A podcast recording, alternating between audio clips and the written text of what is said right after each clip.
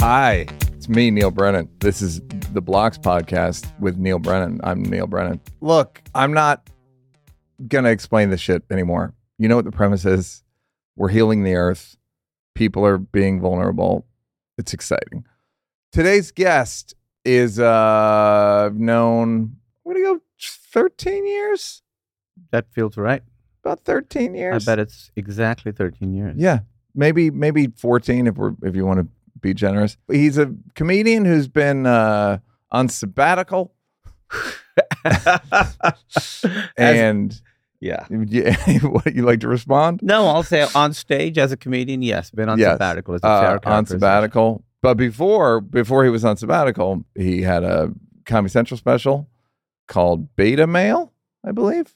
Correct. Am I correct? Yes. and he had a Comedy Central show called uh, Meltdown with Kumail and Jonah. Little known trivia about Meltdown. First time I did three mics was on Meltdown, but I did like a six minute version of it. It was an incubator, worked beautifully. So thank you for creating an environment where where one could thrive. yeah, I remember you then when you were going to do the special, you emailed Emily and you were like, I know I did it first time on your show, but it is, is it okay if I like do my own? Th-? And you didn't have to ask that, obviously. And we were like, yeah, of course. We were thrilled to be the first place you tried it out. Beautiful. And didn't have to ask us, but And that's a lesson, guys. I like to teach business lessons. That's called false humility business, where you go, Do you mind if I, yeah. hey, but- could you? But even thinking to do the fake false humility business move is, you know, it's good. well, At least just thinking yes. of it. It's also you also have to worry about uh, lawsuits now. Yeah, So- we weren't gonna no, I know. I but I I also I'm also grateful f- when people give me an opportunity to like do something. So Yeah. so it's like there are many things at foot. I'll give myself some credit and say I did. I was grateful and I and I did want to ask you and not be like, yeah, I'm fucking doing it. Now. You So you understand. So I- thank you. what if we had said, you know, I mean, You'd I think we technically we do own it. You- I mean, dude, of course. I mean, this, this town is littered with these stories. yes. Growing up in Pakistan, the uh, st- most of the world, the stereotype about America is guns. Uh, growing up in Pakistan, the stereotype about America, because we had a lot of guns, was lawsuits. That's what we would always make fun of America for. In Pakistan. yeah, like, oh, go to America, slip outside a store, become a millionaire. That's like what people would joke about. That's Uh, funny. That's the actual American dream. I mean, it really is. Slip and fall. Yeah. Yeah, we were right. Yeah, that's fucking great. And look at you left all the way to the bank. So anyway, it's uh, uh, my point. It oh okay. Then he went on and he's done. Uh, he made a movie called The Big Sick that he wrote semi autobiographical, autobiographical. Yeah, me and Emily Gordon, my Yeah. wife, we wrote it together. Um, Autobiographical-ish. and and then you got swept up into the the MCU, the Marvel Cinematic Universe, Yeah. I and he's also a fitness influencer. So I am not. Please, please do not So, say that. guys, I don't know if we have a protein. Last thing I want. what protein s- Last thing I Slurpee are you here to promote? Do you have a Slurpee? Protein. That would be been- really fucking racist, I've by the way. If it was, if it was a Slurpee, okay, I see because what you're of uh, saying. a. Do you see what I'm saying? Uh, because of uh, a Apu. Apo. Yeah, yeah, Yeah, yeah. sure. Yeah, um, yeah. I have been approached about that stuff, and I have no interest. Zero interest. You, but you do in terms of drinking them. I have zero interest to convince other people to do it. Yeah. Thank you. Thank you for because it would be irresistible, and you know that. You know, if you promoted it, it would, I'd have to drink it. Is that how it works? Thank you for your discretion because I don't think I could resist a Slurpee. I love how racist it is, though. You know, I love racism. Always have.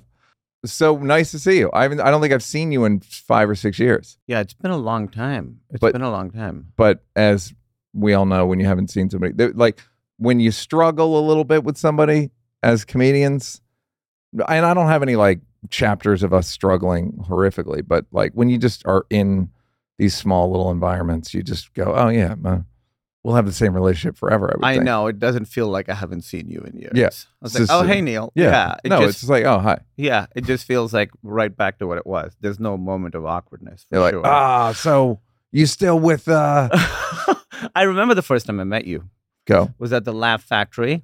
I just moved to LA. Mm-hmm. you were hosting the show. Mhm. You introduced me. I went up. I had a good set, and this is how I remember it. I don't know if it's true. You give me a fist bump and said Hollywood. Yep. Does that sound like true. you? Yeah, that was me, and I knew you'd moved. I because I think I'd known. I think I'd met you in New York, or we. I knew you were friends with, with Pete and Mulaney, and right. or something. So I knew like, all right, you're doing good. I'd seen your Letterman. I remember. My name is Kumail, but Microsoft spell check thinks it should be camel.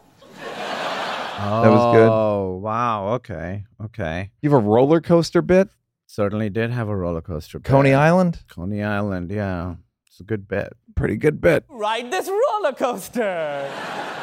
So what do you what do you think? How's it been? How's your life been? Oh, it's very, very. I have almost no complaints. Like I would say, you know, I feel very, very fortunate to have the life I have. Yeah. I think you know if there are like parallel universes, this is the only one where this is the one I want to be in. I don't think there's one better for sure. This is what I always say. If you think you can beat this life, spin the wheel. Yeah, What are the odds? I am not spinning the wheel. You actually did the one American dream better than Slip and Falls, which is movie star. like legitimately. Like the, other than like, yeah, I go to America, I I fake hurt my neck, I get a million point eight to do nothing. To do nothing, disability, Vicodin. And this is this yes. is the only one better. it's a bit more money for a bit less work. I love that he's named. People know I love money, so thank you for bringing up money. Well, I've heard the MCU you don't get paid that much up front. Whatever. they The fixed that. Oh, they it's did. okay. Great. Listen, I'm not going to Sure, talk yeah. about money, but it, I just feel generally very, very, very fortunate that you know. I mean, I would do the stuff for free when I did stand up. Most of the times, I did it for free. So to be able to do the stuff for not free, it's and I understand there's a window, you know, especially um, people who come from comedy. I find there's a window. It can turn real quick. You know that that thing shuts down. So- Meaning the window from stand up to movies. there's a window sometimes with comedy people where they're like the hot thing for a little bit and they get their shot. You know, I don't want to name anybody, but for a couple of years they do a few movies and then it goes away and nobody wants them anymore. So I'm very aware of that, of the window shutting. I would argue that the type of movie, The Big Sick being your your opportunity and your shot, and you guys got nominated for an Academy Award, right? Yes. Must have been incredibly fun. Yeah, I mean truly truly unbelievable. Yeah. Um yeah, it was it was great. Good again, honestly, when we were going through that, you know, that was the first movie we did. It was very low budget. It got good reviews. It was making money, got nominated for an Oscar. And the entire time people would be like, just so you know, it's never gonna be like this. I thought of that this morning because I was like, I was thinking about was three years ago. Uh no with COVID, it's no, four or five, right? Six six years ago. Six. Yeah. Okay, right there. I remember me and Dave were doing half baked. We're 23. People kept going. We write the movie in March. We're shooting in July. And people go, by the way, this doesn't happen every time. And in our heads, me and Dave are going, not for you, it doesn't. Yeah, well then you But- did Chappelle show and you're like, Right. they were no, wrong. no, no, no, no.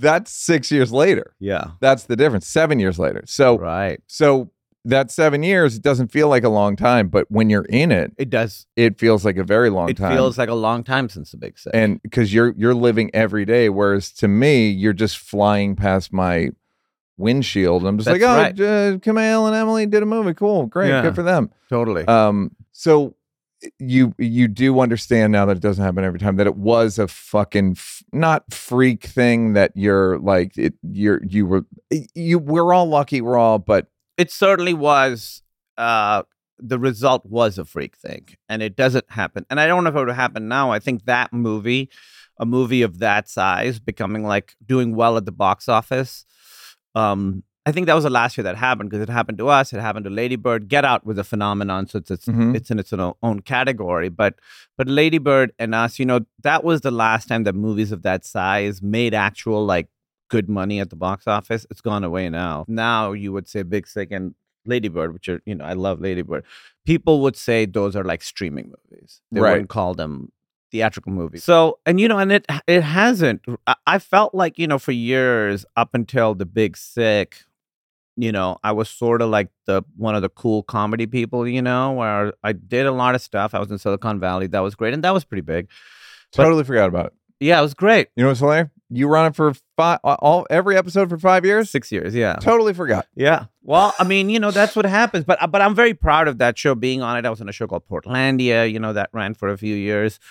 And so I felt like I was on this thing of like, oh, ev- because I'm this cool comedy person, my world is ultimately fairly small. But within within that world, I sort of felt like everything I was doing was well received. And then suddenly, after the big sick, you go into a bigger pond. It's a lot more people, and the stakes are higher and different. And I would say, When you say people, what do you mean? Audience? Like Bigger it's audience. a bigger. So the thing I liken it to is uh elections, right? So you ran, you you won city council, yeah, yeah. then you won uh state senate. yeah, Then I'd say Big Sick was like how you got you were elected member of the House of Representatives, yeah.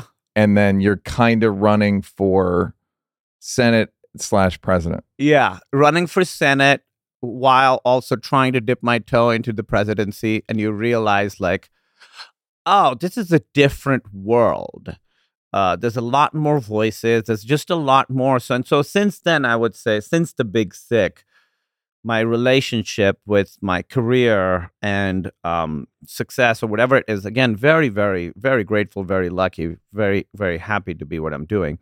But it's different. It's it's it's it's a lot more complicated since then. Okay, with that in mind, because I think it's a really interesting point that people don't talk about very much. What kind of person do you think it favors? Like, so do do you get to this big? You're running for president. You're the you're on the poster. You're which is like a different thing. Yeah, Like once you I I noticed it with Dave. Once you're on a poster, it's different. it yeah. does something to people Yeah. when they see you. So once you're on the poster, you understand how fucking appealing The Rock is. Yeah, You know what I mean? Where you're like, boy, oh boy, that guy's got a lot of fucking talent and virtues. yeah, Or Kevin Hart or yeah, Vince Vaughn or like Vince in the 90s and 2000s or or like you just see that it's you're running you're trying to get you're trying to appeal to literally billions of people. yeah. I remember when the Big Sick opened, we opened against a Transformers movie, and you're like, oh, this is like a different level from doing a comedy in the back of a comic book store. You know? That you're up against fake robots. You literally have to be as appealing Yeah, as a fake car robot. Yeah, that you've known your entire life. Yeah, yeah, yeah, yeah. To say nothing of the relationship. Right, that like everyone on the planet knows. yeah. And this time he has a sword. Fuck. I remember the poster for it was it was me and you know Zoe and uh, Ray Romano and Holly Hunter and all these people on our poster, Anupam and and uh, and that was just very simple. Yeah. Optimus Prime standing on the moon with a big fucking sword, and I was Yeah. like, that is tough. That is and by the way, they're against. charging the same for each. It's the same money for each. Popcorn's the same. Time investment is about the same. I bet both were, you know, slightly under two hours, around two hours. It's the same. But I was very, very, you know, excited because that opening weekend, they switched Transformers. The the dome here, you know, it used to be ArcLight Dome was like the big movie theater in LA. They put the big sick in there and took Transformers out. That was very exciting. Um, for me, I would say me going from doing comedy shows to being able to do movies, which I feel very lucky about. The biggest adjustment, the adjustment that took me way too long to make, and it's weird I'm here talking about it. You got to close up your life a little bit. You got to start like getting private. You got to have a line between the personal and the public. Um, the persona, whatever it is, you just gotta like tighten shit up a little bit. And as a comedian, I was always really out there, you know, on Twitter, social media, talking about myself, like being really, really public, because that's what you have to do to sell seats on the road. It took me too long to realize, oh, now it's different, and I have to really protect myself and my private life. And it took me too long to figure that out. Is it because there's more eyeballs looking at you? There's more corporate interests eh, that can get fucked up if you say the wrong thing or do the wrong thing. That's right. And it's the corporate interest or both. and it's also people's perception of you people's perception of someone you know what people think of uh, name a famous person let's say John Cena. let's say John Cena, who's a lovely guy. I don't know him that well, but he's lovely. But people have a certain perception of John Cena. The, there's no way that the reality of John Cena matches up with who you Yes. think he is or who you want him to be. And I find now when people see a side of you that they don't expect, they're disappointed, they're upset, you don't fit their little perception of it. I think the parasocial relationship thing that people have with famous people, and John Cena has a much has a much you know much bigger audience than I do. He's Yeah. much more famous, much more successful. He's massive, and he's been for a long is time. like a very i think he would probably welcome that he seems very the thing i was saying about the rock he just seems like he doesn't have any he's kind of shaved off his like jagged edges and he's like very presentable I think you have to. yeah. I think that's the healthy thing to do publicly. There's no Yes. reason for you to be, especially on the level of a Rock or John Cena. You, there's no reason for you to really show people really who you are because they don't they don't deserve it. I mean, why should why should people get to know exactly who you are as a human being? That's Yeah. not what you're doing, you know. And what The Rock has figured out really well is how to sell a version of himself that is marketable. And in person, then he protects his own personal life. yeah I think you have to do that. and when he does show you his personal life it's littered with product placement for Well, he- he makes it soda tequila. and and the vodka Uh, Tequila, yeah. tequila, sorry, and the I'm sure he's got a Slurpee, sure he's got an energy, like he's got everything. And I think that that's the thing that I lack, genuinely lack, is the desire to have an empire. Mm-hmm. But you know, Kevin Hart is very good at, and these are people who are very talented, very good at what they do, including um, becoming these sort of, um, you know, something bigger themselves. They Yeah. can make like a brand of themselves, and it's great. And and they want that, and they're very good at it. And I, at, I have truly my goals for what I want to do in my life have not really changed in since the Big Sick Which are just want to kind of keep doing what I'm doing. I want to do movies. I would say specifically what I want to do in movies is each time really try and uh, do something I've never done before. I've sort of been the last few years been in this world where I've gotten to do things I'd never done before. You know, I got to be in a Star Wars. I'm not leaving your mind. I got to be in a Marvel. Just did Ghostbusters, and these are things I'd never done before because I was always a nerdy guy, and then I got to play like a different kind of character. And now I want to do something else. You know, I want to try other stuff. I, so that's really my goal is just to keep doing this and and be able to like do things that are like scary. You know, like you do that. You know, when you're not just doing stand up, you you find like different ways to present it, different ways to be vulnerable on stage. That's what I want to do. Find different ways to be vulnerable on camera in, in ways that are scary to me. great. I will say movies might not be the place, Well, I'm not saying vulnerable where I still want to play the character. uh, but I mean b- the size of movie. Right, Meaning, that's why the I thing wanna you do said about. Big Sick is like doesn't really exist anymore. Completely agree. So it, but if you're doing franchises, you're not going to be able to. That's what I'm saying. I want to. you- It's just a lot of running and jumping. That's what how Harrison Ford once explained acting. He's like, I just fucking run and jump. That's all it is at this point. There was a thing Sarah Silverman was talking about what she did in sci-fi movies. She was talking to her acting coach, and there's a scene she has to run away from lasers, and she was like, "I was trying to find my motivation. I couldn't figure out this scene."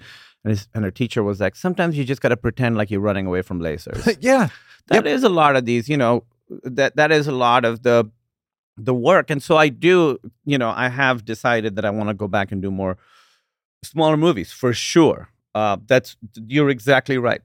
Yeah. it's hard to do in a big movie, and I and you know I want to keep doing that if they'll have me. Who knows? You know, that's so out of my hands. But I want to do I want to do smaller stuff and and keep trying to challenge myself. You know, Well, let's talk about vulnerability. yeah.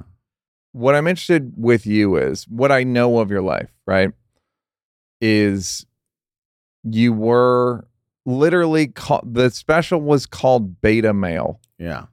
You presented as a Pakistani computer nerd.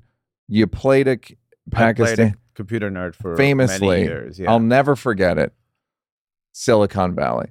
there it is. And and then at a certain point you completely changed your body and now you present as a physically fit all the most of the selections you made in terms of material were alpha for sure. And. I guess I'm wondering what was it like before and what made you change direction?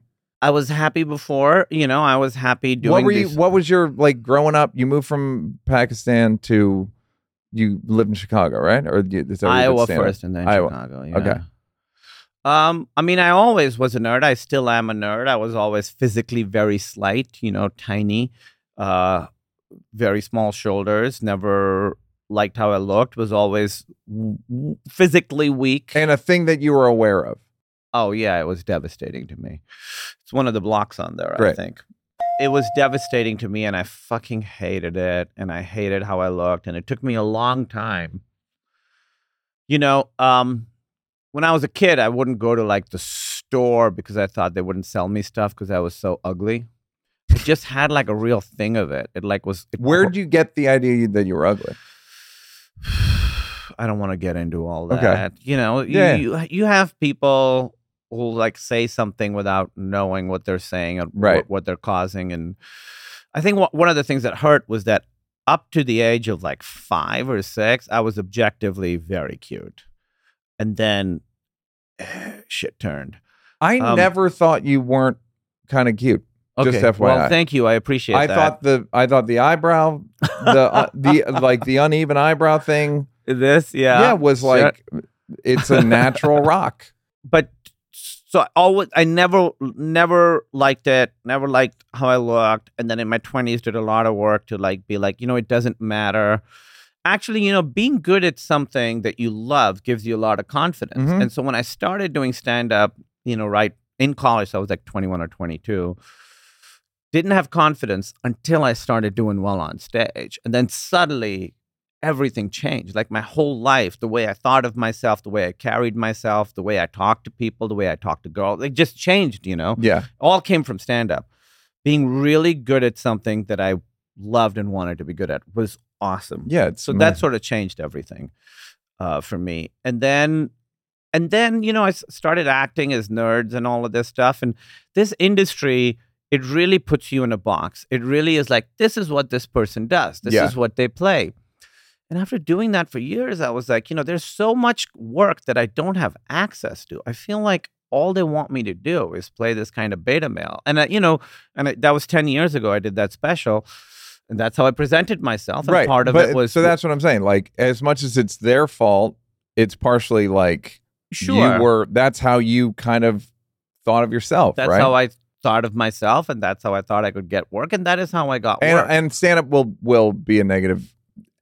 It's a bit like you get laughs saying it, so then you're like, I guess this is who I am. You know what I mean? Like, sort of, and that is how I felt. But you know, I had that thing of that I think someone like Conan has, you know, where all his jokes were about how he's beta, but he's not. No. Conan's alpha. Yeah. Sort of like that. So I really had that, like, you know, drive and motivation and ambition and all this stuff. My jokes on stage were about how I'm terrified of stuff. But in real in real life, I really was, you know, I wanted to be really good at it. I wanted to be successful. I wanted to like crush on stage. If I went on a show, I wanted to be funnier than everybody else. I wanted to bury my friends, you know. that's very fun to acknowledge, Yeah. and that, and I love. I always knew that about you. you And I always knew that about you. So I always knew that about you. So I'd go to like this sort of communal yeah. meltdown thing, and I was like, no, this No, is for um, this is for keeps. Yeah. This is like there's definitely a competition here, Oh yeah. and it's not. It's not. that. It's not a commune. No. It's it wasn't for me. It was for some people. It was for a lot of people. And I know that some people didn't like that about me. That at the meltdown, which was such a great room and this communal space, that I was sort of like, I want to do, I want to invite all these people to my show, all these really funny people, the funniest people in the country. Every famous, you know, comedian Yeah. did that show. And on that night, I want to bury them. I want to be funnier than them. That's the spirit of alternative comedy, ladies and gentlemen. Yeah, no, I mean, I'm you know- not. I totally. I don't. I never think of burying people, but I do think of like I want to come in first. I want to come in first for sure. I don't. I, I was always like, no matter how good my set was, if somebody did better than me on that show, I wasn't that happy because it's like, oh, it was possible to do better. Yes. Let, I want to talk about the psychological underpinnings of that, though. Okay. My desire to win, your desire to win. Uh, and I don't think that there's anything wrong with it, by the way. Like, I don't, I, it's a part of myself that I'm, I, I like. Meaning, like, I'm not ashamed of the, of being competitive. Yeah. I think it's fucked up when you're not if you're not rooting for your friends, if you're not my my thing is I the only way I win is if I really prepare. yeah. So it's like it's it's to me it's like motivation for like you have to prepare. for sure. You have you can't wing it. I can't wing it. I can't wing it either. I can't. I can wing it here and there, but it it's not. Um, it's not like uh, uh, I can't count on it. I mean, the ultimate block. I don't know if it's a block or it does lead me to being a little bit unsatisfied. I don't want to say unhappy because I am generally pretty happy. My self worth ultimately is too tied to my career and what I'm doing. My my my my my worth as a human being is too based on how I perceive myself uh, as being at my job. I don't have that like it don't matter. I'm like if I that's what was hard when I would do stand up all the time. If you have a bad set, you feel bad about yourself until day, the next yeah, the, that day fucking sucks, doesn't it? Yeah. it's the same with like acting you know if i have a day on set where i don't think i was at my best that like really really really makes me feel like shit i feel like i'm like i'm not like a worthy person too much of my worth is not inherent too much of my worth comes from uh, how i think i'm doing Totally agreed that I'm in the same boat. We both realize like too much tied up in this and are we fucking ourselves long term, do you think? i think we are i don't know if you're born with it or it's you learn it i know i've been like this since i can remember Mhm. like with studies. I was a big nerd. I wasn't, you know, good at sports or cool or Good title for a, for a special big nerd. You yeah. hulked out. and then I hooked up. But I really, really cared. Big nerd. Yeah, that's the next one. Um, really studies. You know, I wanted to be first in class. Yeah. Because in Pakistan, you got a ranking. So like first to each class was like 42 kids, first to 42. I the wanted to bottom 10 get get slaughtered, correct? In front of the school?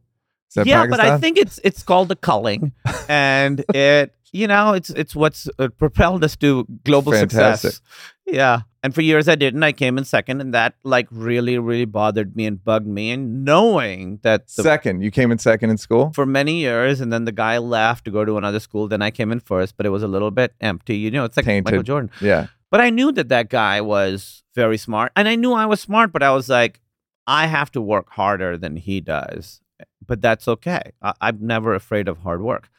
I do think we're setting ourselves up for ultimate failure because another, you know, I think I put this block there is divorcing my experience of doing something from the result. So, you know, we did the big sick. We had a great time doing it. It was hard, but it was a great time. And then it was successful. Great. I've done stuff where I've worked just as hard as I did on the big sick, Mhm. and it has not been successful. Mhm. And then it's tainted my experience. It's made me feel stupid for having a good time doing this thing and working so hard at this thing that didn't And make thinking money. it was going to be good. thinking Like, it was going to be good. No, this is going to crush. That's the fucking feeling I hate, you know, which you, later. But you have to do that. There's no, it's very, very hard to make a movie because it is a lot of work 14 hour days, day after day after day. There are harder jobs. I'm not saying there aren't. I mean, but, eh, and it's emotionally taxing. You have to think that what you're making is great because I've also made stuff that I knew wasn't great, and that's a worse experience. But what I want to do is do what I do because you know big sick we got to control but a lot of this stuff you don't really get to control how it's going to come out enjoy that experience for what it is learn from it um proud of be proud of myself for doing well or working or whatever it is and then throw it away and forget it and if it does well great if it doesn't it shouldn't really affect me and it shouldn't affect my memory of the experience like recently you- know this is going to sound like a brag but something i talked to my therapist about i've been talking to my therapist you about a therapist? That is brag. Go ahead. yeah, no, the brag's coming up. I, I, with my therapist. Right after this. Look, guys, GameTime has been a good sponsor for this podcast. And it's welcome because I don't want to have some dirtbaggy company sponsoring us. It's a good app. I'm starting to do well in theaters and my tickets are starting to be resold. I do actually don't want people to get ripped off, and you're not going to get ripped off on GameTime. It's already stressful enough when you feel pressure to like take somebody. It's let's be honest, it's guys taking girls places or it's guys just trying to entertain themselves, or your family's from out of town and you're like, ah, where can we go? It's like the store that's open on Christmas Eve is what GameTime is. They got tickets up until the 11th hour, right? It's great. All right, let's go on gametime.co right now. Ooh, this is coming soon. And I mentioned this before. This is the professional bull riding. That's going to be at the Honda Center. Now, Neal, you're a vegan. You wouldn't ever go to watch animals go through hardship, would you? Guys, I'm a vegan because I find the meat industry disgusting. I'm not opposed to killing animals. There was a professional bull riding at Madison Square Garden. I went there just for the irony once, and it was a pretty goddamn cool event to see. That's I don't always like stepping out of my comfort zone, but I did for that, and I was glad I did because it was it was kind of wild and unique. Soccer is starting to get big in the States. You can go to a LA Galaxy game. Beyonce, you can go see her. Drake. Neal, would you go see Drake? I would. I would. I like enough Drake songs. Do I like liking Drake? No one likes liking Drake. You just like him though, because he's good. Post Malone's coming. Post Malone did a did a concert during COVID that was just all Nirvana songs. If you're on the fence about Post Malone, look up his Nirvana concert. You will like Post Malone. Jhené Aiko is coming. Of course, you can eat that booty like groceries. Grupo Frontera. I'm assuming it's not in English. I could go on. Metallica's coming, trying to get Lars on this show. So go on here, get your tickets, even if you even if it's sold out. I'm assuming all those events are sold out. You don't got a plan. Your whole life you're told you need to plan ahead. Your mom, you need to plan. Shut up, mom. I don't got to plan nothing. I got a little extra scratch around and I'm going to go on the GameTime app and I'm going to spend it on bull riding. Get off my back. What am I, a bull and you're a rider? And then you buck your mom off. Do you see the through line? Download the GameTime app, create an account, and use code BLOCKS for $20 off your first purchase. Terms apply. Again, create an account and redeem code BLOCKS blocks for $20 off. Download GameTime today. Last minute tickets, lowest prices, uh, guaranteed. Guys, with HelloFresh, you get farm fresh, pre portioned ingredients and seasonal recipes delivered right to your doorstep. Skip trips to the grocery store and count on HelloFresh to make home cooking easy, fun, and affordable. That's why it's America's number one meal kit. Guys, fall is right around the corner, and HelloFresh is here to help you plan for the busy season ahead with tasty dishes delivered to your door. Simply choose your recipes and pick your delivery date, then lay back. You got to lay back and enjoy the last days of summer knowing dinner is covered. Lay back. Uh, you know what's a good thing to do is uh, it's a good date thing. You get a bunch of ingredients at first. They're kind of like, "What are you? What are you doing?" And then you're like, "We're gonna. It'll be fun." You know, girls like fun, like cooperative stuff like that, do it.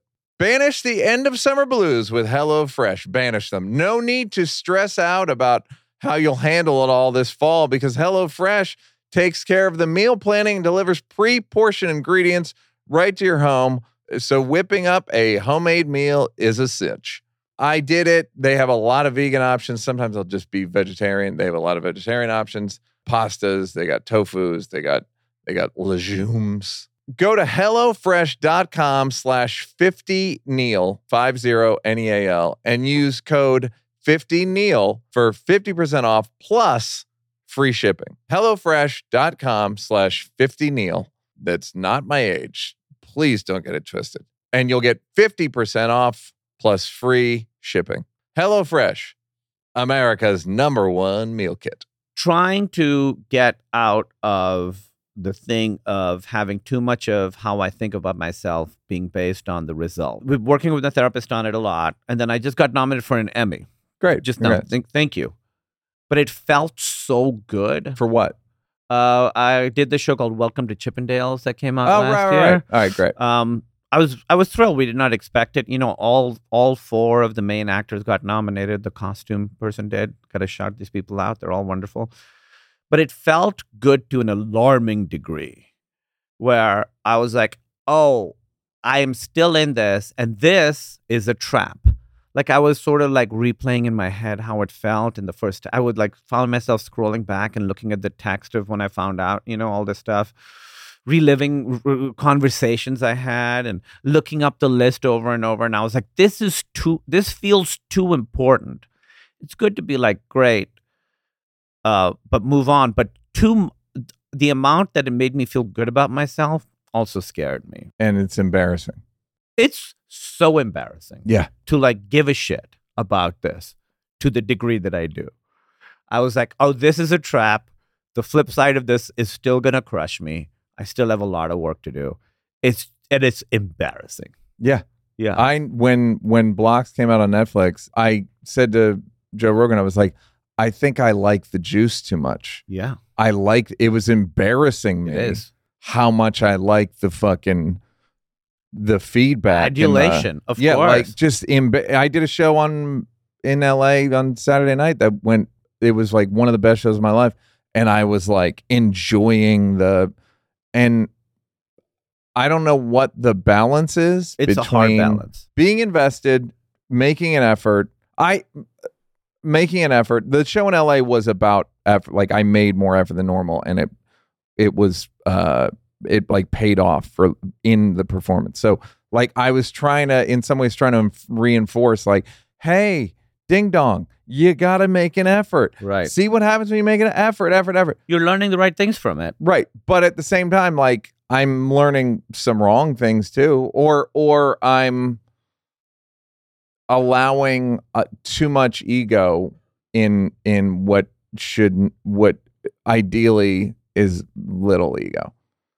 Yeah. But I'm with you in terms of like scrolling. Thank you for admitting to all that because I know it's fucking hard. that's It's my favorite part of uh, Hasan Minhaj's special is the is the when he went viral yeah. and he is talking about how much he loved it Yeah. and it was really interesting to see someone acknowledge it. If I only got 86 likes on a photo, I would kill myself. yeah it feels it feels great. And you know I- i have the other issue on the so when you you mentioned you'd seen my letterman set you know that i wanted to do. Letterman's one of the reasons i wanted to be a comedian. I did that set went well you know i was happy with it. I'd worked on that set for a year with eddie brill who was mm-hmm. the the booker at the time. And as soon as it was done i was like that was good how do i do this again Mm-hmm.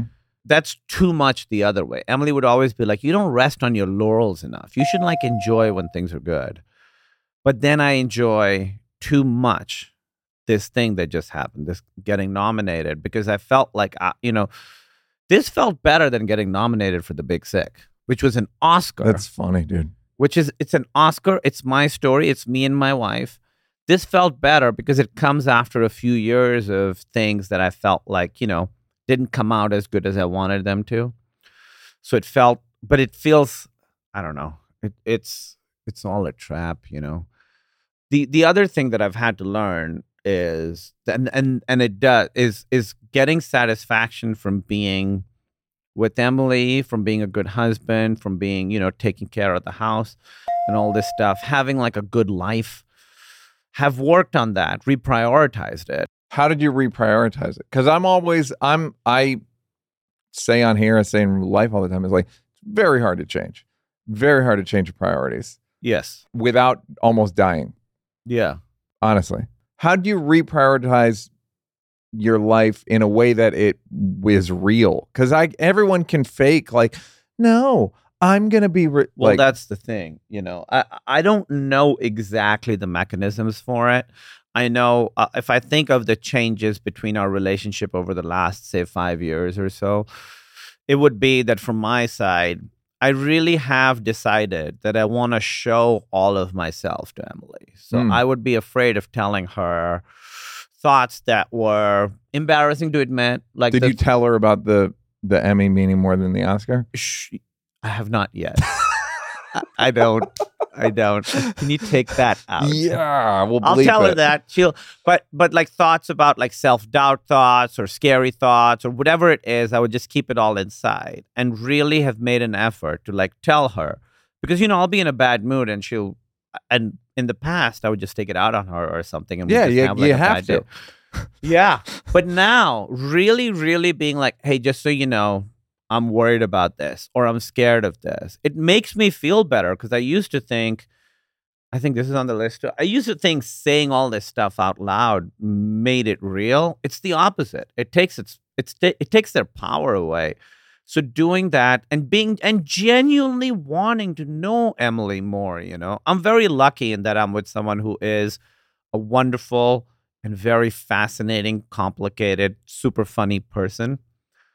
I want to know more about her. I don't know Emily very well at all, but I get the sense that she knows her way around uh, humanity. She was a therapist. She There does. She says hi, by the way. Yes, I she say hi really back. likes you. Uh, the the knows her way around like feelings, thoughts, emotions, grossness, embarrassment, One of the most emotionally intelligent people I've ever met in my life, and that's why great producer because she can really good at manipulating people. you know, she understands this stuff, but she's very good at like giving someone, making someone think they won, and also getting what the larger goal is. Um, and so I think that's been one of the biggest things is really showing all my sides of myself that I may not necessarily be proud of, stuff I'm ashamed of. Sharing. Did she know that you weren't sharing them? Could she sense that you weren't them. Yeah, sharing them? For, I mean, for years, dude. Would she say something? Yeah, she would ask, but really it was really working through it and deciding, like, okay, I'm going to share. I mean, it was this three vulnerable things about myself with you every day. And you have to make it like, and it's, it has to be like stuff that's uncomfortable to share. It can't be like fake vulnerable, you know? Sometimes you do, you know. Sometimes Yeah, you, you- I mean, you dredge up some old bottom of the fucking barrel, thing yeah, that- yeah, yeah, yeah, yeah. yeah. But really making an effort every day to do that. Three vulnerable things every day, and then just being What time do you do that? whenever you can bring yourself to do it. You know, Meaning, Uh, is it ever like you wake up in the morning, you're like, all right, look, I like uh, this, I, I spit on a squirrel one time. Like what? Is, when do I do it? A lot of times you're cramming towards the end of the No, day. I bet. You know, yeah, a lot does of she have to do it? She has to do it too. We were both doing it. Are you guys thinking about downgrading to two? Oh, we're not doing that anymore. Oh, you're not? Okay, That thank was God. for we did it for a few months. I would say we did it for a few months, but I feel like now, and it was always my. I would say I was the one who was deficient. I feel like we're just a lot more connected, and we really see each other and know each other a lot better. And you were deficient in what way? in not sharing myself completely, in like giving her a, a curated version of myself because Yeah. you know having shame too much shame i think a lot of it comes from religion too you know Mhm. so much What was the religion? islam basically that i mean there's so many things you can do wrong that make you a bad person Yeah. that then you so so i sort of internalized that and for me generally uh, up until not that many years ago i thought of myself as a bad person who was who was keep who was you know pretending to be a good person and getting away with it. It hasn't been until the last few years that i'm like oh no i am a good person. Generally and g- genuinely a good person who sometimes does things that good people don't do. Does Uh, Islam enforce that? I mean, I'm I'm I grew up Catholic, so it they basically say like, "Oh, you sinned before you got here." Right. The uh, So- original sin Yeah. thing. Uh, I mean, we don't have specifically original sin, but I, it's it's pretty close. I mean, you know what Islam has is the mind body duality. So the mind is pure, the body is bad. Everything Got the it. body wants is bad. Got it. And for me, another big, big sort of I don't want to say evolution or, or, or attempted growth has been to reconcile those two things Uh-huh. and realize that um, you know, the stuff that I want that's fun, it's it's okay to want that stuff. It's good, you know, and that is part of you, and that the brain and body are really all one thing, you know. Is ego because I think that's what we're talking about in terms of like ambition and and competition. is that body or spirit? That's a very good question. I would say Islam would call it body. I kind of agree with it. Yeah, because what you get from it is the bodily desires. I think, you know, fame, not wanting to, you know, not having to wait in line at a restaurant, Uh-huh. all that stuff, you know, all the, the good stuff that comes with it. It's all shallow. All Yeah. the stuff that you get from it is shallow. Money, you know, all Yep. that stuff is shallow. So definitely ambition, I think. But but back then I could say, oh, I'm doing good in school. And that is a virtue. And so even though it was ambition back then, it was applied to something that I could say was pure. Yeah. And now it's applied to something that I just find that I- have decided is important, not important because somebody told me it was important. The. Quran doesn't talk about Marvel movies. if the Quran had mentioned Marvel movies, you'd be a Muslim. I trust me. Uh, I I will say this for Islam: the f- praying five times a day. I'm like, that's about right.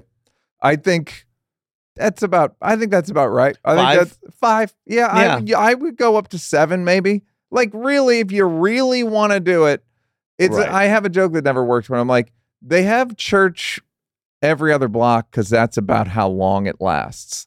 Yeah. You know what I mean? Like it takes about you walk two blocks, and you forget everything. They're Right. like, all right, church.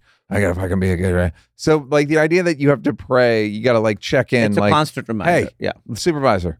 Ah, you're in charge. Yeah. I get it. Yeah. going back in. yeah. Five times a day you need Yeah, it's true you do you do need that reminder five times a day and and honestly for me it's great to be with someone like emily who doesn't let me get away with anything but it is there is something interesting about the discipline of having like that. We are for sure to agree with Islam again. The body wants to. The body pulls to the right. It's like a car that pull.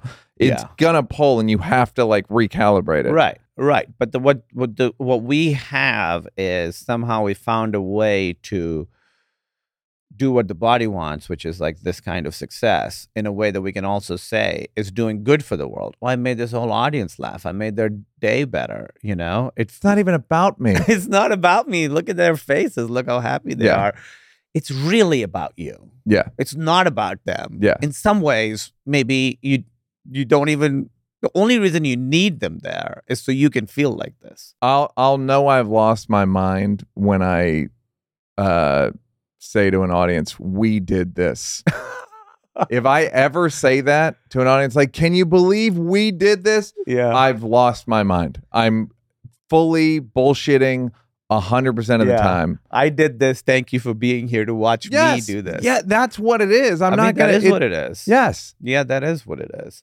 Um, so these these things, you know, uh, it's all continuously working on it. And then, you know, now with the strike, SAG and WGA are on strike, I was about to go work on something and now I can't. And now it's sort of hitting me again that thing of because what I have is I've been lucky the last few years being able to have a good rhythm to work and not work. So when you're working, you know, it's kind of all encompassing. When you're shooting, it'll be like three, four months. That's kind of all you're doing.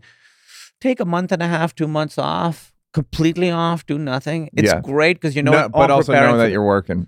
preparing for the next thing. This is great. And then you go on, you do that for four months.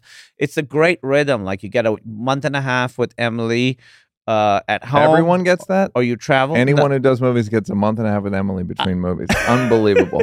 Yeah, we got to really work the year Does she out like right. it? There's not much overlap. Well, I don't know. I haven't asked. Uh, that's not one of the vul- vulnerable things No, no, she shared. don't. So I'm assuming she's okay with it. Sometimes she looks forward to it too much when I'm Ah. away. It's someone else's turn. and so now that that's gone away, it's starting to again be like, what is my purpose? What am I doing? Why am I here? I'm completely useless. I have no worth. Hence, stand up. Try and find it that way. You know, it it is a um some sort of it is a need for sure. It is a need. I get a lot of great stuff out of it, like genuinely good stuff. Like I I I learn and I learn about myself and and I get better at this thing that I want to get good at. I guess what I hear you, or I hear myself, uh, about you, what I would consider a shared problem, right? Which is a, uh, a real need for attention, and everyone that sit here sits here has a real need for attention. Everyone who moved out here has a real need for attention. So the question is, remember how you know heroin's bad, Everyone everyone agrees heroin's I do bad. remember. Remember? Yeah. And then you'd hear like, well, you know, William Burroughs was addicted to heroin his whole life. Heroin's not that bad if you can keep getting heroin. right. So it's only when it dries up. yes, I mean, that is the problem. I will say the attention that I want, I don't want to be like in a social setting. I'd rather not have anybody looking at me. I don't go to like restaurants where I need like a little private area because it does freak me out, um, that kind of attention. But what I do want is on stage, audience laughing, something I made comes out. People think it's great. Or even when I'm shooting, people are like, You're so, oh man, great take. Like, I Yeah. want that for Yes. sure. Yeah. Yeah. But then you're right. The trick is what happens when it when you don't have it? Then who are you? What's the what's the point? The hard thing with acting is this is what I was saying earlier about the window. You are always reliant on other people to like put you in a position where you can do it. Um, with stand up, at least, you know, I know people have been doing stand up for 15 years and haven't gotten a laugh in their lives. Like you can't just do that. yeah. The thing with addiction is, again, I'm calling it addiction. That's too strong a word. Compulsion is the right word. Whatever. We're decent at it. We're talented people. We can get attention. The problem is when you're hurting people. That's the addiction, right? Mhm. That's the problem with addiction. And the spiral of addiction is you do it, you hurt people, then you feel shame, you do it more, so and so on. That's what I mean with the balance with Emily so- and finding, um, yeah. was there a bottom with with that where it was like where she where you realized or she said something where it was like dog this shit is not even or fair or good for a relationship I mean, it certainly wasn't even or fair or good for a relationship for many years, you know. I mean, the hard thing is, you know, I mean, we met at a comedy show. So Yeah. from the she knew what she was getting herself emily if you're watching you knew what you were getting yourself into and she says, you know, we would we just had our 16 year wedding anniversary last weekend, and we were at this nice dinner, her and I, and we were kind of having this open conversation about ourselves. And she was like, "It's kind of like you," where she was like, "From the beginning, I could tell you were very ambitious, and that, that this." Work was very important to you. And I didn't think of myself as ambitious back then because when we met, I was sort of stuck in a rut. I was in Chicago. I'd been there too long. All my friends who were funny, like Pete and Hannibal and everyone had moved away and I was still there, you know. So it was bad for a very, very long time. I mean, you know, when we moved to New York, I was dragging her to every open mic we did, and it was bad. And it, felt like the entire marriage was catering to me. She would take care of everything else. And I, I mean, first, why were you dragging her to open mics well, because she didn't want to be at home alone. And then Okay. she sort of became friends with all these Okay. people, you know, all these comics. That's who we were friends with. But Yep. it was stuff that I wanted to go to. Yeah. We moved to New York because I wanted to move to New York. We moved to LA because I got a job in LA. was this a given or was this something you were uh, slightly aware of like this isn't great this isn't exactly fair this is a little selfish on my part or were you just in it and not even aware of it? It took me a while to even become aware of it. I mean, when we were in New York, I was doing open mics at night, not making money, and she had a day job supporting us, you know, as it should be. As it should be. what's the unfair part? And I was truly just staying up late at night, and she had to get up in the morning to go work, and I would be up till 4 a.m. You know, it was like and you were loud back then too right late and late and loud that was your thing I was just alone in our apartment screaming. Screaming out my bits. yeah You know how you bat with a donut? It was like that. If Yep. you do stand up while you scream, then when you speak, Th- it's then it's so like much more it's- yeah, yeah. powerful. And then, you know, she started talking about it as she, sh- as obviously she should have. She was like, "It just sucks that all of this is for you, and and I don't get to really, you know." i she said she felt like she was sort of a afterthought to my career, you know, and and um, and I sort of took her for granted. I really did.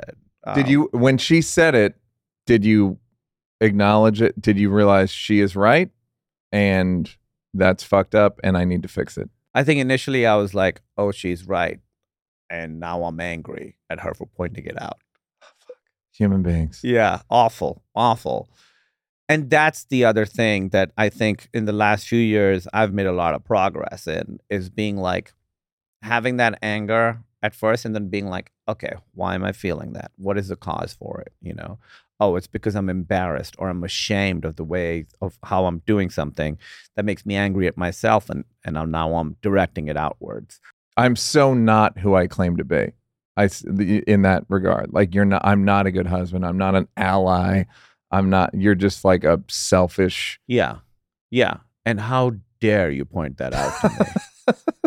and you know, it, it still is just it's unfortunate, but the reality of my work, like you know, we were just in London for four months, and Emily comes with me, and she can do her work there because she's a writer. Mhm. Um, she's a very successful writer.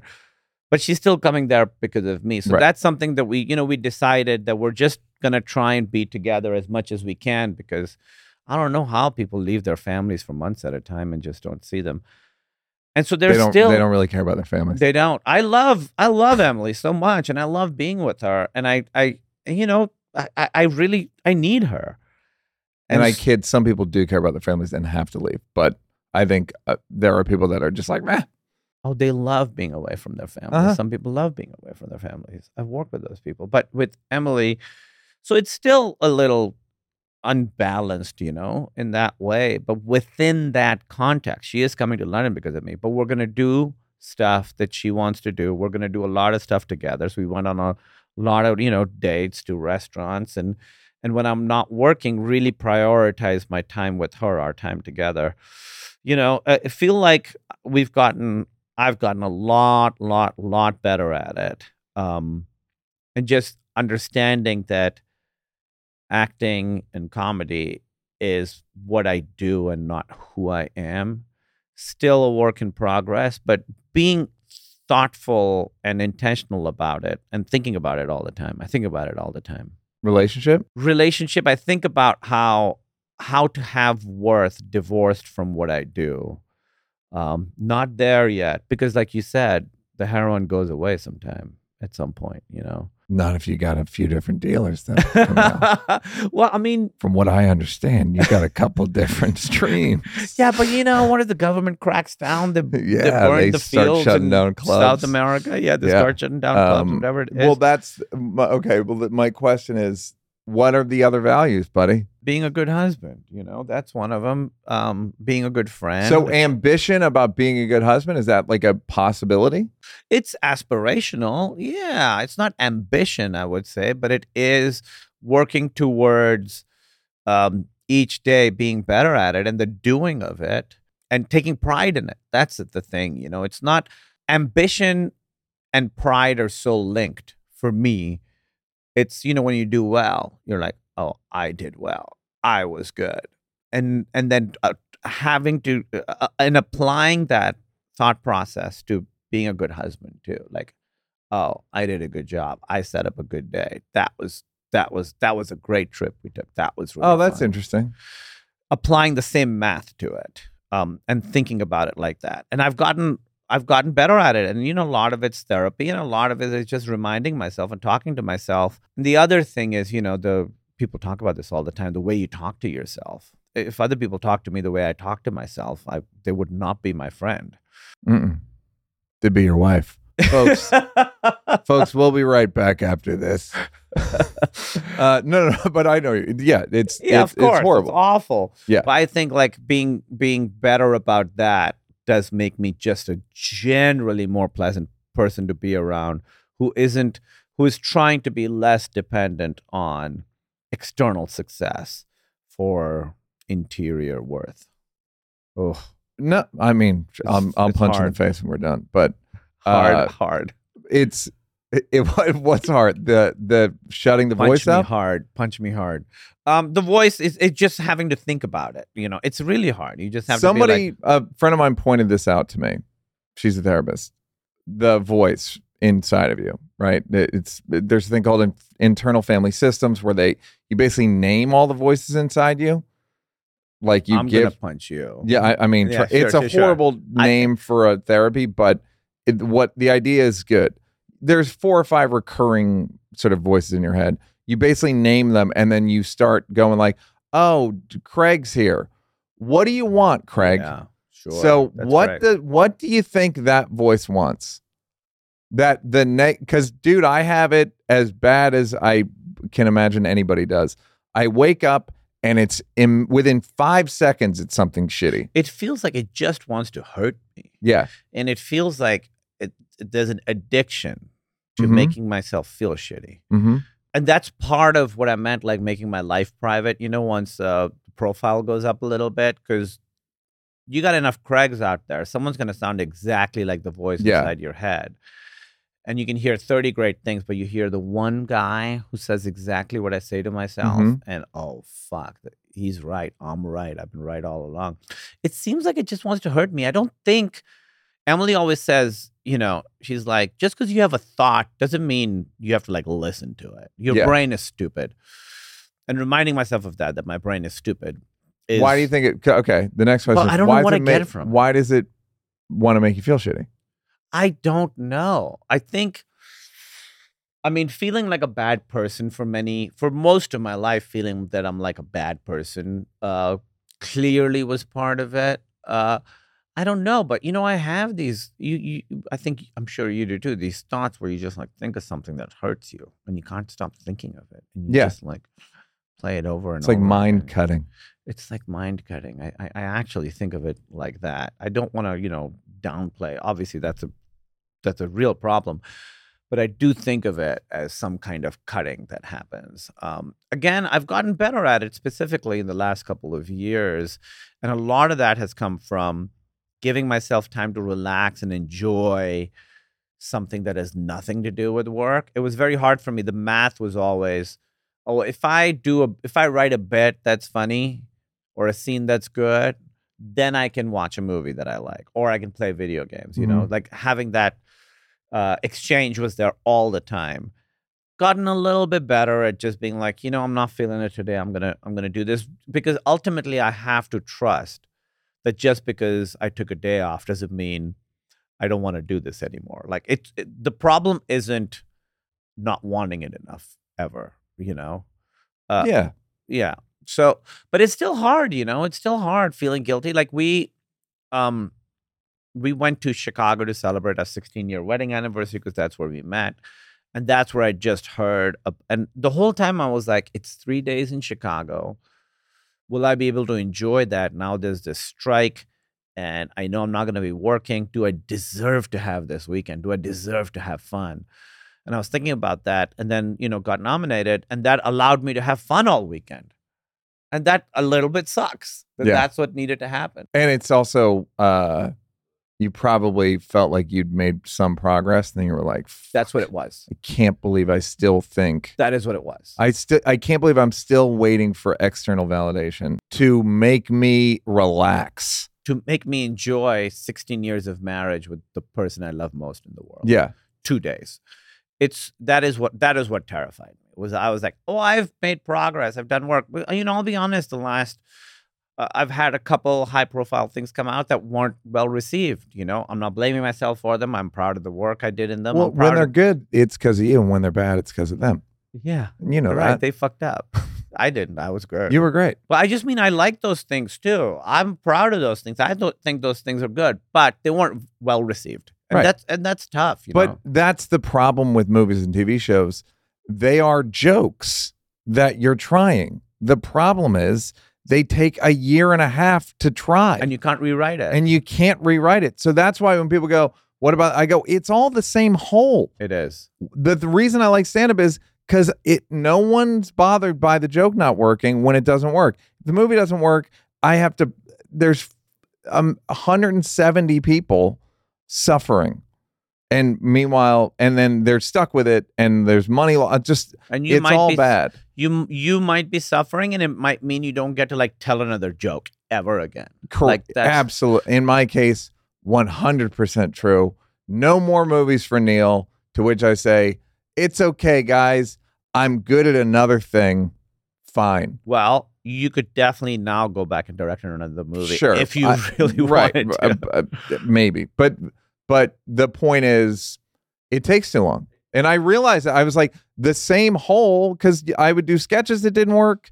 Then I would do sketches that were Rick James. It's like I don't. It's all the same hole. yeah. It all. I reach in the hole one time it's Rick James. The next time it's the Jeremy Piven. But I don't even know. Like I, I it's the all it's it's none of they're not all gonna work. I said to somebody last night, Beethoven's one of the greatest ever. He had like seven hits.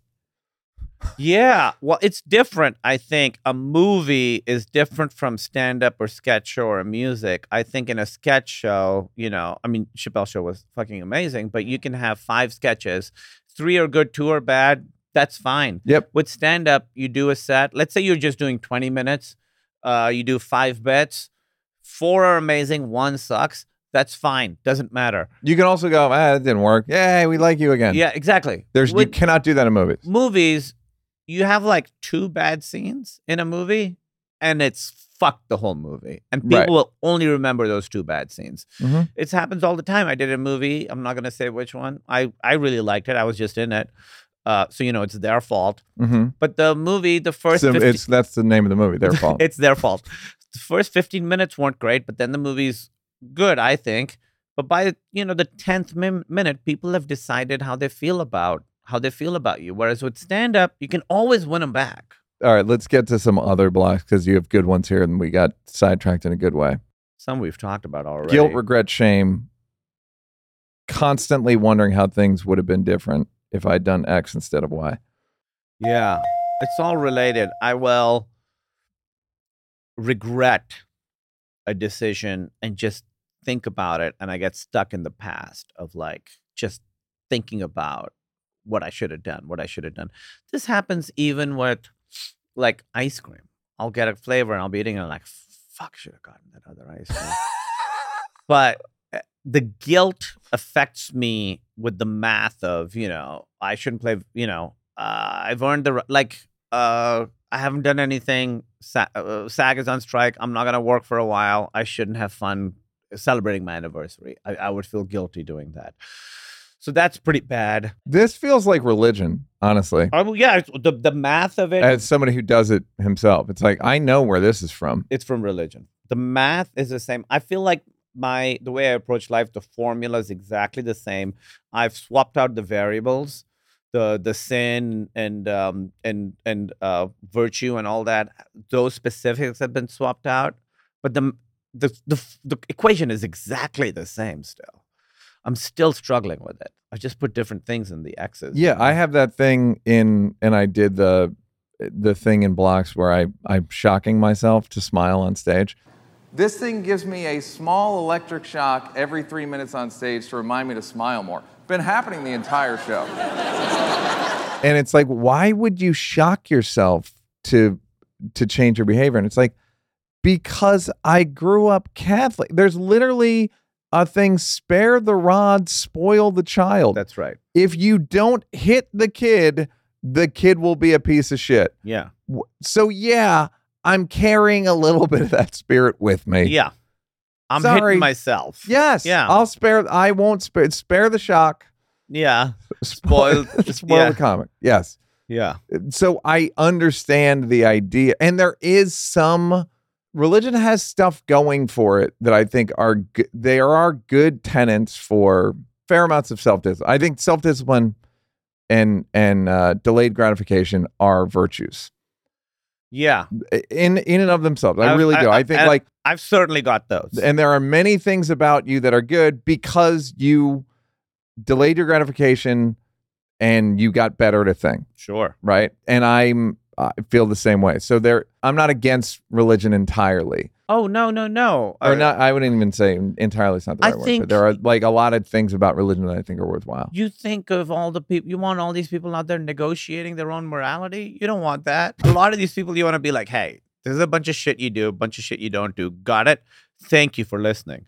I think that I think I think that's great. Do your own research, morality wise. No, please, please connect the disconnect the cord.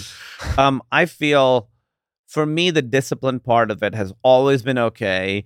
The struggle has been the unstructured part, giving myself room to just float around and be myself and do nothing. That's that's been hard. And also not being so hard on myself for you know the the the regret, guilt, shame stuff. Not being so hard on myself for Well, doing do something. yeah. and this is a thing I say to myself sometimes. Neal, how much better could this be going? Well, I, Emily says I have career dysmorphia. I, I literally said Letterman was here, and I said he, he ha- I have it too. Like I know a lot of people that have absolute career dysmorphia. Like at 10 years ago, if someone was like, this is where you're going to be, I would be like, fuck you, that's not true. Really? Yeah, great. But here I am, and it's not quite enough, is it? So trying to be okay with it, thankful for but it's it's hard, you know. It's also the one thing I remember when I first moved to New York and was like, you know, quit my day job. I'm gonna try and be a comedian. Pete Holmes was already there. And he gave me advice. He was like, the one thing you cannot do is you can never compare yourself to another person's career. That will eat you from the inside. That will make you so bitter. And he, you know, told me, he's like, this guy is very funny. He's so bitter about not having this stuff. And that's why he's never going to make it. And I really took that to heart. I internalized it. I was always happy for other people's success, never compared myself to other people, never, never, never. It's crept back in as I've gotten more successful, which is so fucking backwards. Now, I think about that more than I've thought about it in my entire career. That thing where I'm watching something like, why is it that guy? It should be me. I'll be better at that. That jealousy that I have not had until I really, you know, until I got more successful. Well, that's a funny thing with uh, very successful people I know. Th- There's a level of pettiness that is is, What is uh, that? hard to believe. That is what well, is it's funny because you there was a two sentences ago you said in my entire and I thought you were going to say life and you said career. yeah. I'd also like to say it's going to be very easy to judge both of us for this entire episode because we're more or less showing you how uh craven we are. If you want to if you want to be negative about it. But I would also argue that this is there's something of the American condition Yeah. in what we're talking about in that you, whoever you are you're probably not happy with your amount of whatever you have and you should have more money and you should have more housing you should have it you know, yeah, yeah, yeah. so just hopefully you'll see us and go is that in me that's the that's my hope uh for the viewer and or listener i've gotten more lifey than career lately Good. and part of it is ayahuasca and DMT, which whatever that's uh, you, however you need to get there, get there you're on your own time. I totally agree. Uh, I, I haven't done those uh, those drugs, but I'm saying whatever you got to do to get there, Yep, great. and seeing the futility of dissatisfaction. I'm a snob. You're a snob. I have an engine in me that's it's when people go, well, aren't you afraid that if you get happy you won't be funny? I'm like, nah. I just uh, my brain spits jokes out. It just will. It will until I die. But the futility of seeing people get all the things and be no more happy, and seeing myself get things and some things were very satisfying and I, I will admit to career things made me feel 10% better forever sure. there are things that have happened in my career that once it happened i felt 10% better every day since That's So- very well put. You just level up. Yeah. Yep. It's embarrassing and it's you're only supposed to get it from family and love and all that stuff. Sorry, I got it from achievements. But it's still not a hundred percent. It's still probably not even it's getting around 60, I would say, with all the and you throw in the DMT and the ayahuasca. So I guess I'm saying I wish it for everyone and I relate to the pettiness. I, or the smallness or whatever you want to call it, the cravenness, the the the uh, the hu- hungry ghost, uh, depending on your persuasion. And I just it I think it's a I think it's a spell we're all under.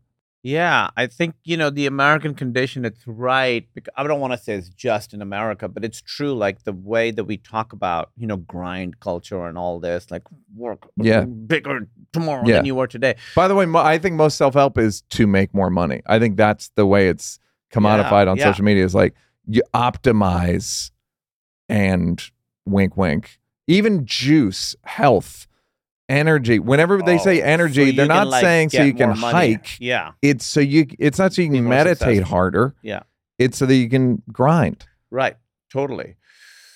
Um, I have never been into self-help stuff. The only person who I really love, her name is Brene Brown. She's Mm, yeah. huge. She and and her stuff because it's all about just being comfortable with yourself and not having shame and somehow liking yourself and considering yourself worthy of love. I found I found that stuff to be tremendously useful. You know, and it's this thing like I I would never describe myself as an unhappy person at any point in my life. I'm lucky in that I don't have, you know, those struggles at all. Satisfied person, I don't think I've I've maybe been satisfied for like very tiny bursts all throughout my entire life and I don't feel like satisfaction and happiness are two different things. I'm happy but I've, I've never been satisfied. Like it, and that is a need. That is a hole. Yeah. And and it you are actually acknowledging it. I appreciate your honesty about it. Were you ever ashamed of it or is it a thing where I when Emily told Oh. you were you ashamed? Were you like I'm s- fuck? I'm I'm still ashamed of it. Yeah. Like, do I wish it wasn't there? No, because so much of who I am is because of it. Without it, I, I probably wouldn't know who I am. What I want is for it to not just be running my fucking life all the time. That would th- that's the project, and it's gotten better. It used to be, you know, when I would like do stand up. If I had a show at night on the road, all day, all I could do is think about the show. Um, and then the show would go well, but I've done nothing all day. And then at some point, deciding I'm getting to go all these cities all over the country. I have to enjoy the cities. Go see a movie, go to restaurants, all this stuff. That really helped. That's what it is now, too, with work. And it's gotten so much better. Like I was just, you know, we were in London shooting. When we were off, had a great time. Being able to like store some of the sense of achievement to spend it on um, just having a good time like having like a little like battery of like okay i did this much work this is all bad math but it has helped me enjoy my life more and be better at stuff outside of my work Yeah. It's Seth Meyers said when he was in the Silent Lab, we were talking one night, like on a Sunday. We talked about he'd had a good show and he was like, ah, but you can't bank good times. You can't really bank a good show. Right. You can't it lasts 48 hours and then and then right. it and then it sort of dissolves. especially stand up unless you put out a special then it can last a bit longer Yeah, like 10 days. yeah uh, oh, it goes away so quickly Yeah. Um now more than ever Yeah. So yeah, I mean, okay, so then the prioritizing different stuff and I guess you can't make it mean something to you. You can't you can't be like you uh, you, you fucking you're a good husband and that's meaningful. Uh, you hear that? I don't know. I think you can get, I think you can use the feeling to try and rewire some of the math in your head. I think you can. I think you can say, but you have to talk yourself into it. And you do have to talk to yourself about it. So you go, okay, something shit. I did the dishes. I made my house a little bit cleaner. That's good. Good for me for doing that. That's going to make me a little more comfortable. That's going to make Emily a little bit more comfortable. And that's good. That was a worthy way to spend your time. Because when I was so into my career, I did nothing around the house because it meant nothing to me. Before I met Emily, I lived in squalor. I lived like, you know, assassin style mattress on the floor, like just my my clothes weren't hung up. It was a fucking mess.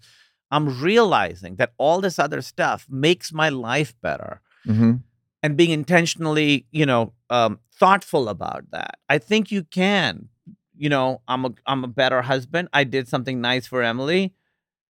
That makes me happy. That makes my life better because she's happier. hmm I think you can. I think you can reprioritize it like that, but it takes effort and it's constant. You're never done. You're just And you have to hope it manifests in you.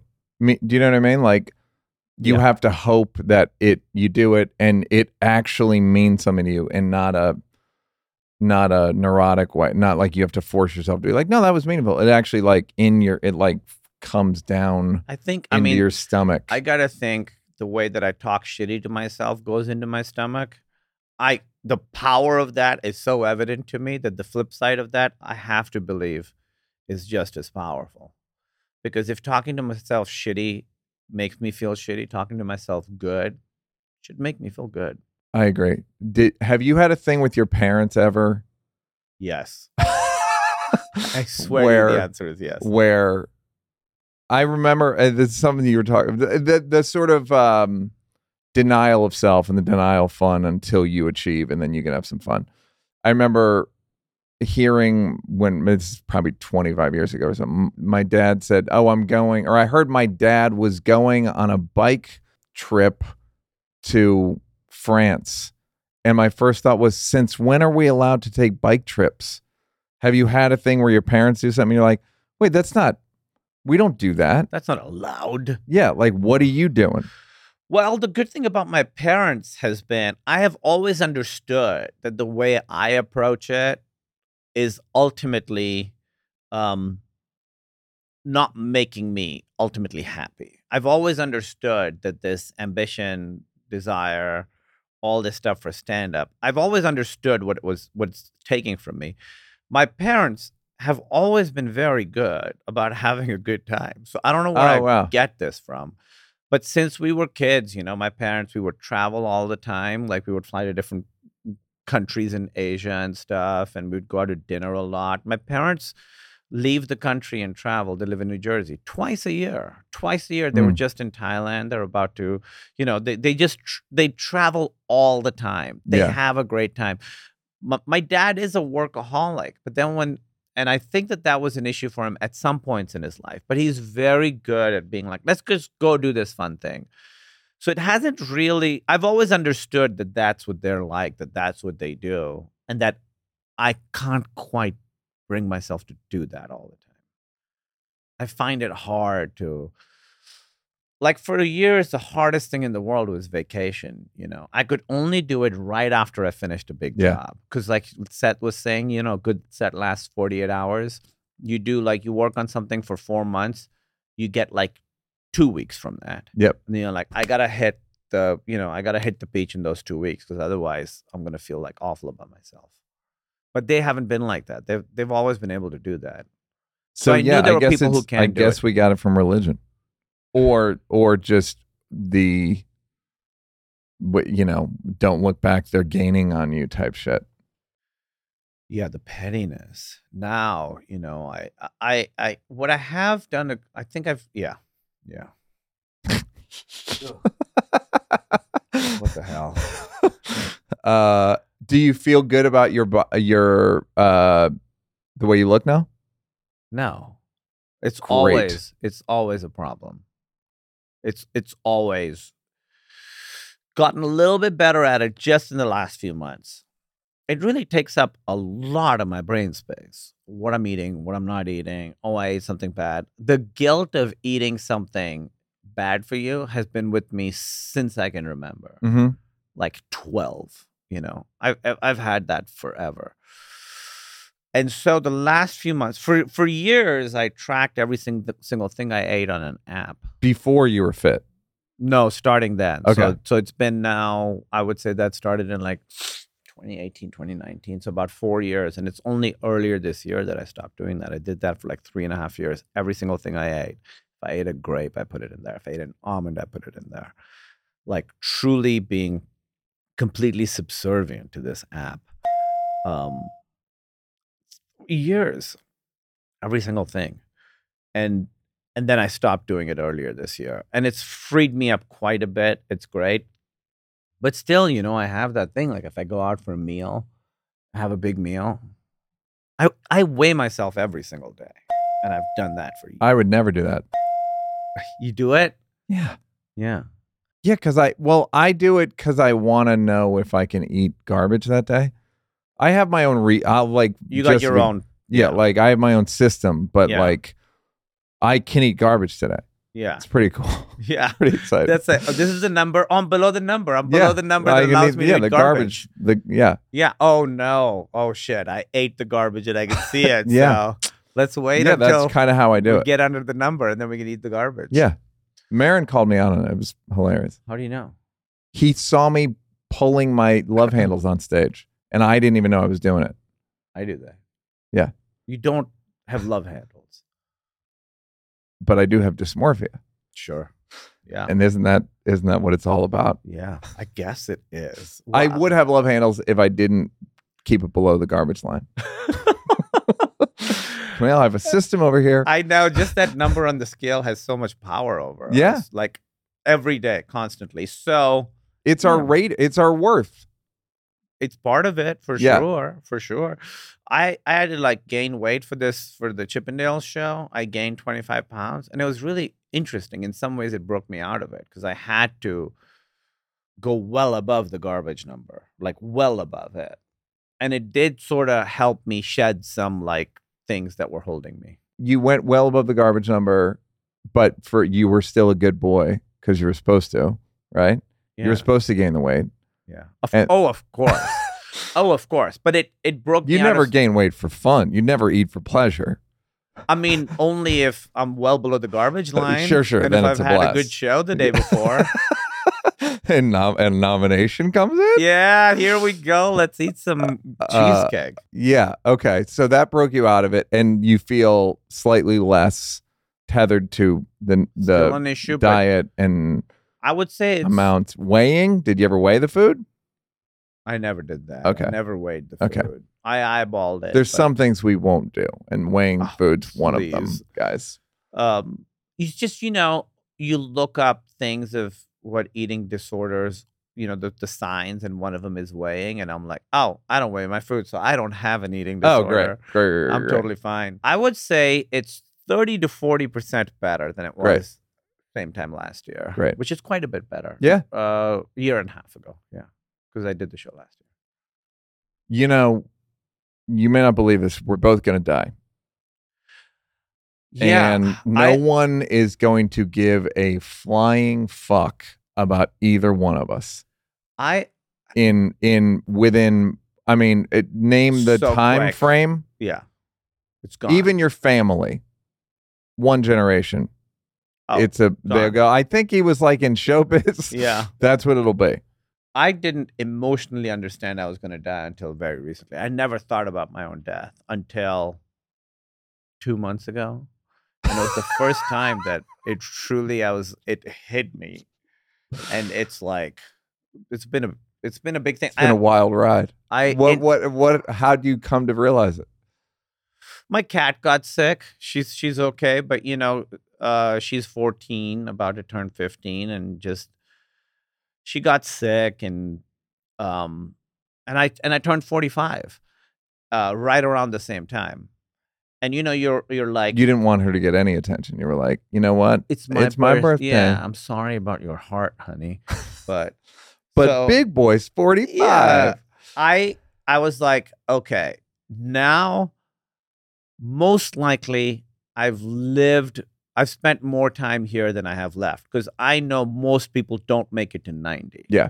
So, you know, when you're in the 80s, you're like, 80s is the normal time to die. I hadn't done the math. 45, 90, most likely I've got less time left than I've lived here. And also, it so hack. 0 to 20 was so slow. 20 to 40 was was way fast. Mm-hmm. I think these next 15 are going to be the fastest yet. So suddenly I'm now aware of like, oh, I'm a, I I've I've felt I understood physically I'm on the way down, you know, hair starts graying and things start clicking and popping and all that. But now I'm like, okay, wow. This is it's like slowly time to wrap it up. Not not time to wrap it up, but on the way You can see the curvature. Yeah, totally. I can see the curvature. I can Like, see the way oh, down. Yeah, okay, there it is. And you know, you're like every old person was once young. Obviously, you intellectually know that, but when they, you know, when I think about stuff I did when I was 10 or 12, it's so long ago. Yeah. Just in sheer number of like objective time. Yeah. It was so long ago. I think it's good in terms of perspective. I think it's good for especially the sort of portfolio of n- neuroses we ha- we share. Yeah. I think it's good for like, oh, right, no one's going to care. And it's a thing I said to Birbiglia, who had a better life? William Shakespeare, who did everything he did, if his mood was a 4.5 out of 10 uh and then there's a guy Craig Shakespeare who didn't do jack shit whose mood is a 8 out of 10 who had a better life Well, I I can't think like I can't think as me that I would rather be Craig Shakespeare. I can't what about that. mood wise Sure, but I I really just when you said nobody's going to remember us, it really hit me. Like in a bad way. like I was like I can't think like that, Yeah. Neal. Like it's too because it's like what's the fucking point if people are going to forget you when you die, which I know intellectually Yes. is true. I completely understand. Conan says this all the time too. Like no one's going to remember me when I'm gone and Conan's done so much it ultimately doesn't matter but but i have to think it matters otherwise what's the goddamn point man? Enjoy it for you is the point. Okay. That seems uh all right i'll let you yeah okay done. I'll do that. Good call but dude. otherwise you're going to be tethered to i know. you're going to be a hungry you're going to be going out and auditioning at 67 and emily sitting and in I, waiting rooms and shit and Oh. shit that's like I know. Em- ignominious. Eh, eh, that's a good word. Emily and i talk about she's like you know i could just retire and go into the woods. And she's like isn't that going to be great when we just like stop everything and just go and live somewhere? And i'm like i can't wait. And in my head i'm like i i don't i get out of here. how do i yeah i don't think i could do that. Like people and i it sounds so condescending but you know people can do it. People really really can and really enjoy life i don't envy it interesting you don't envy it I had I remember years and years and years ago, this girl I was dating before Emily, we got into an argument. She was like, I would be thrilled to be a cat. And I was like, What? She's like, you know, I was like, but you, there's so much you're missing. She's like, I'm not missing it because my brain doesn't know I'm missing it. But I'm like, but don't you want to be able to like have all this stuff? She's like, no, I'm a cat. My cat's so happy. And I still feel like that. I'm not comparing those people to cats. I'm just saying, I'm just saying, I wanna, I, I, I don't want to lose the ambition and all this Yeah. stuff. well it's the the upside of it is gave us identity Yeah. Uh, worth a a lot it's given it's it's a big but it's at a certain point you have to transition from fossil fuels to clean energy Yeah. But I, my engine is fossil fuels. it is guilt and pettiness and uh, uh, hunger for self worth, all this stuff. I very much have understood for many years that my I have a negative engine. I don't I- want look to. i appreciate you acknowledging it and and being embarrassed by it oh yeah, it's, and and secretly loving it and It's- or appreciating it it has been good to me. It Yeah. has also been bad to me. But I, I know that my ambition, my desire isn't, oh, I want to make something great and make people's lives better. I want to make something great and be like, I made something great.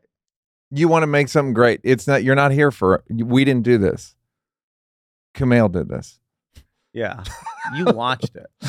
yeah, well again, I don't and I but I don't when I watch an artist I love, I don't go, "Oh, we made The Godfather."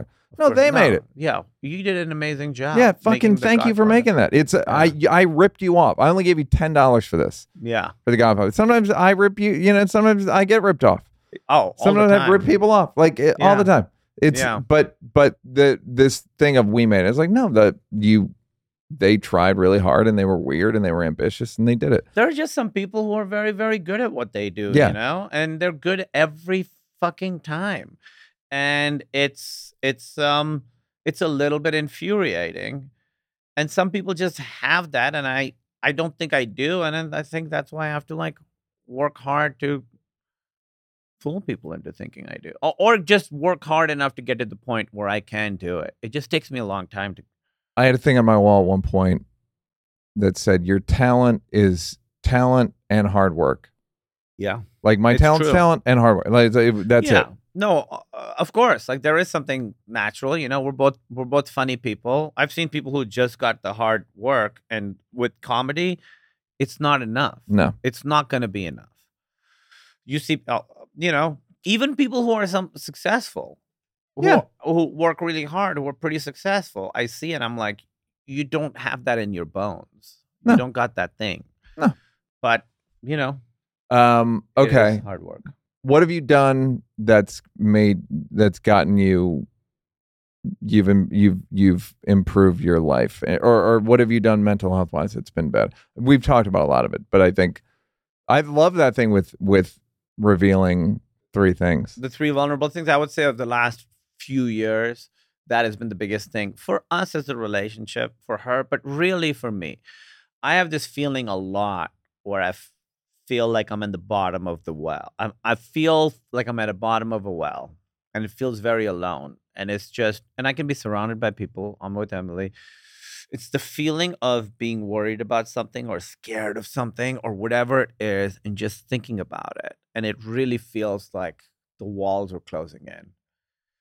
And the only thing that lets me get out of it is telling someone about it and talking about it. It really, really works. And I can feel physically, I can feel it lifting off me. I know people are like, you know, the weight off your shoulders, that thing. It's truly the first time that I've really understood how profound that very simple phrase we've heard a million times is. It really, I feel lighter. I breathe different. Just like whatever thoughts you're having, whatever bad thing is, saying it out loud has been the thing that really, really helps.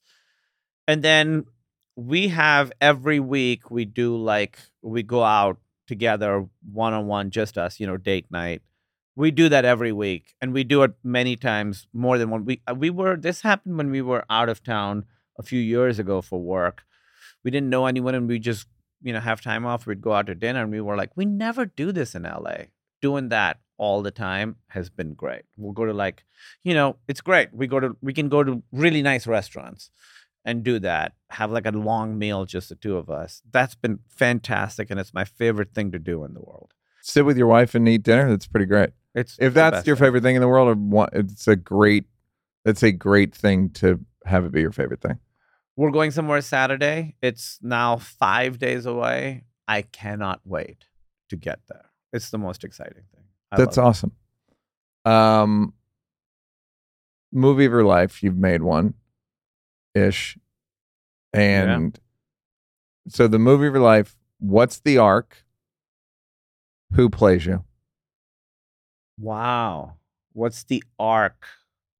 I think the arc is someone learning that they're enough. I think it's going to end up there. That you just being you is enough. I don't think I don't think I'm going to get there, man. But you make a movie of my life, you you that's the happy ending you give it. Feel like you being you is enough and starting off with someone who really needs to, you know, do something to This is a question that. I wish I'd asked earlier. But do you think that was in you from the beginning, or it was sort of um the world put it in you? Since I can remember I've had it. Yeah. I don't remember being, you know, a real laid back 10 year old. it's always been there. I mean, I studied more than anybody I knew. I studied all day, every day. Um, when to was, be number one. to be number one. Yeah. So it's always been there. I don't know. It'd be great if that kid died and then you were finally like, you know what? I'm number one. Yeah. That's because- when you finally realize you read his obituary. That's I the didn't last like scene. that he was somewhere else because I was like, oh, this is cheating. But if he's dead, it's not cheating. Then I really am number one. yeah, that's what I'm saying. You read the last scene is you read his obituary. That's the that's the arc. That's Yeah. the end. And you go, I'm number one. Uh, credits. Who would play me though? I don't know. I mean, can I? I'll be mm, casting. Blue Sky. it. I played myself once before. I'll do Yeah. it again. Yeah, of course. I don't think you'd have it any other way.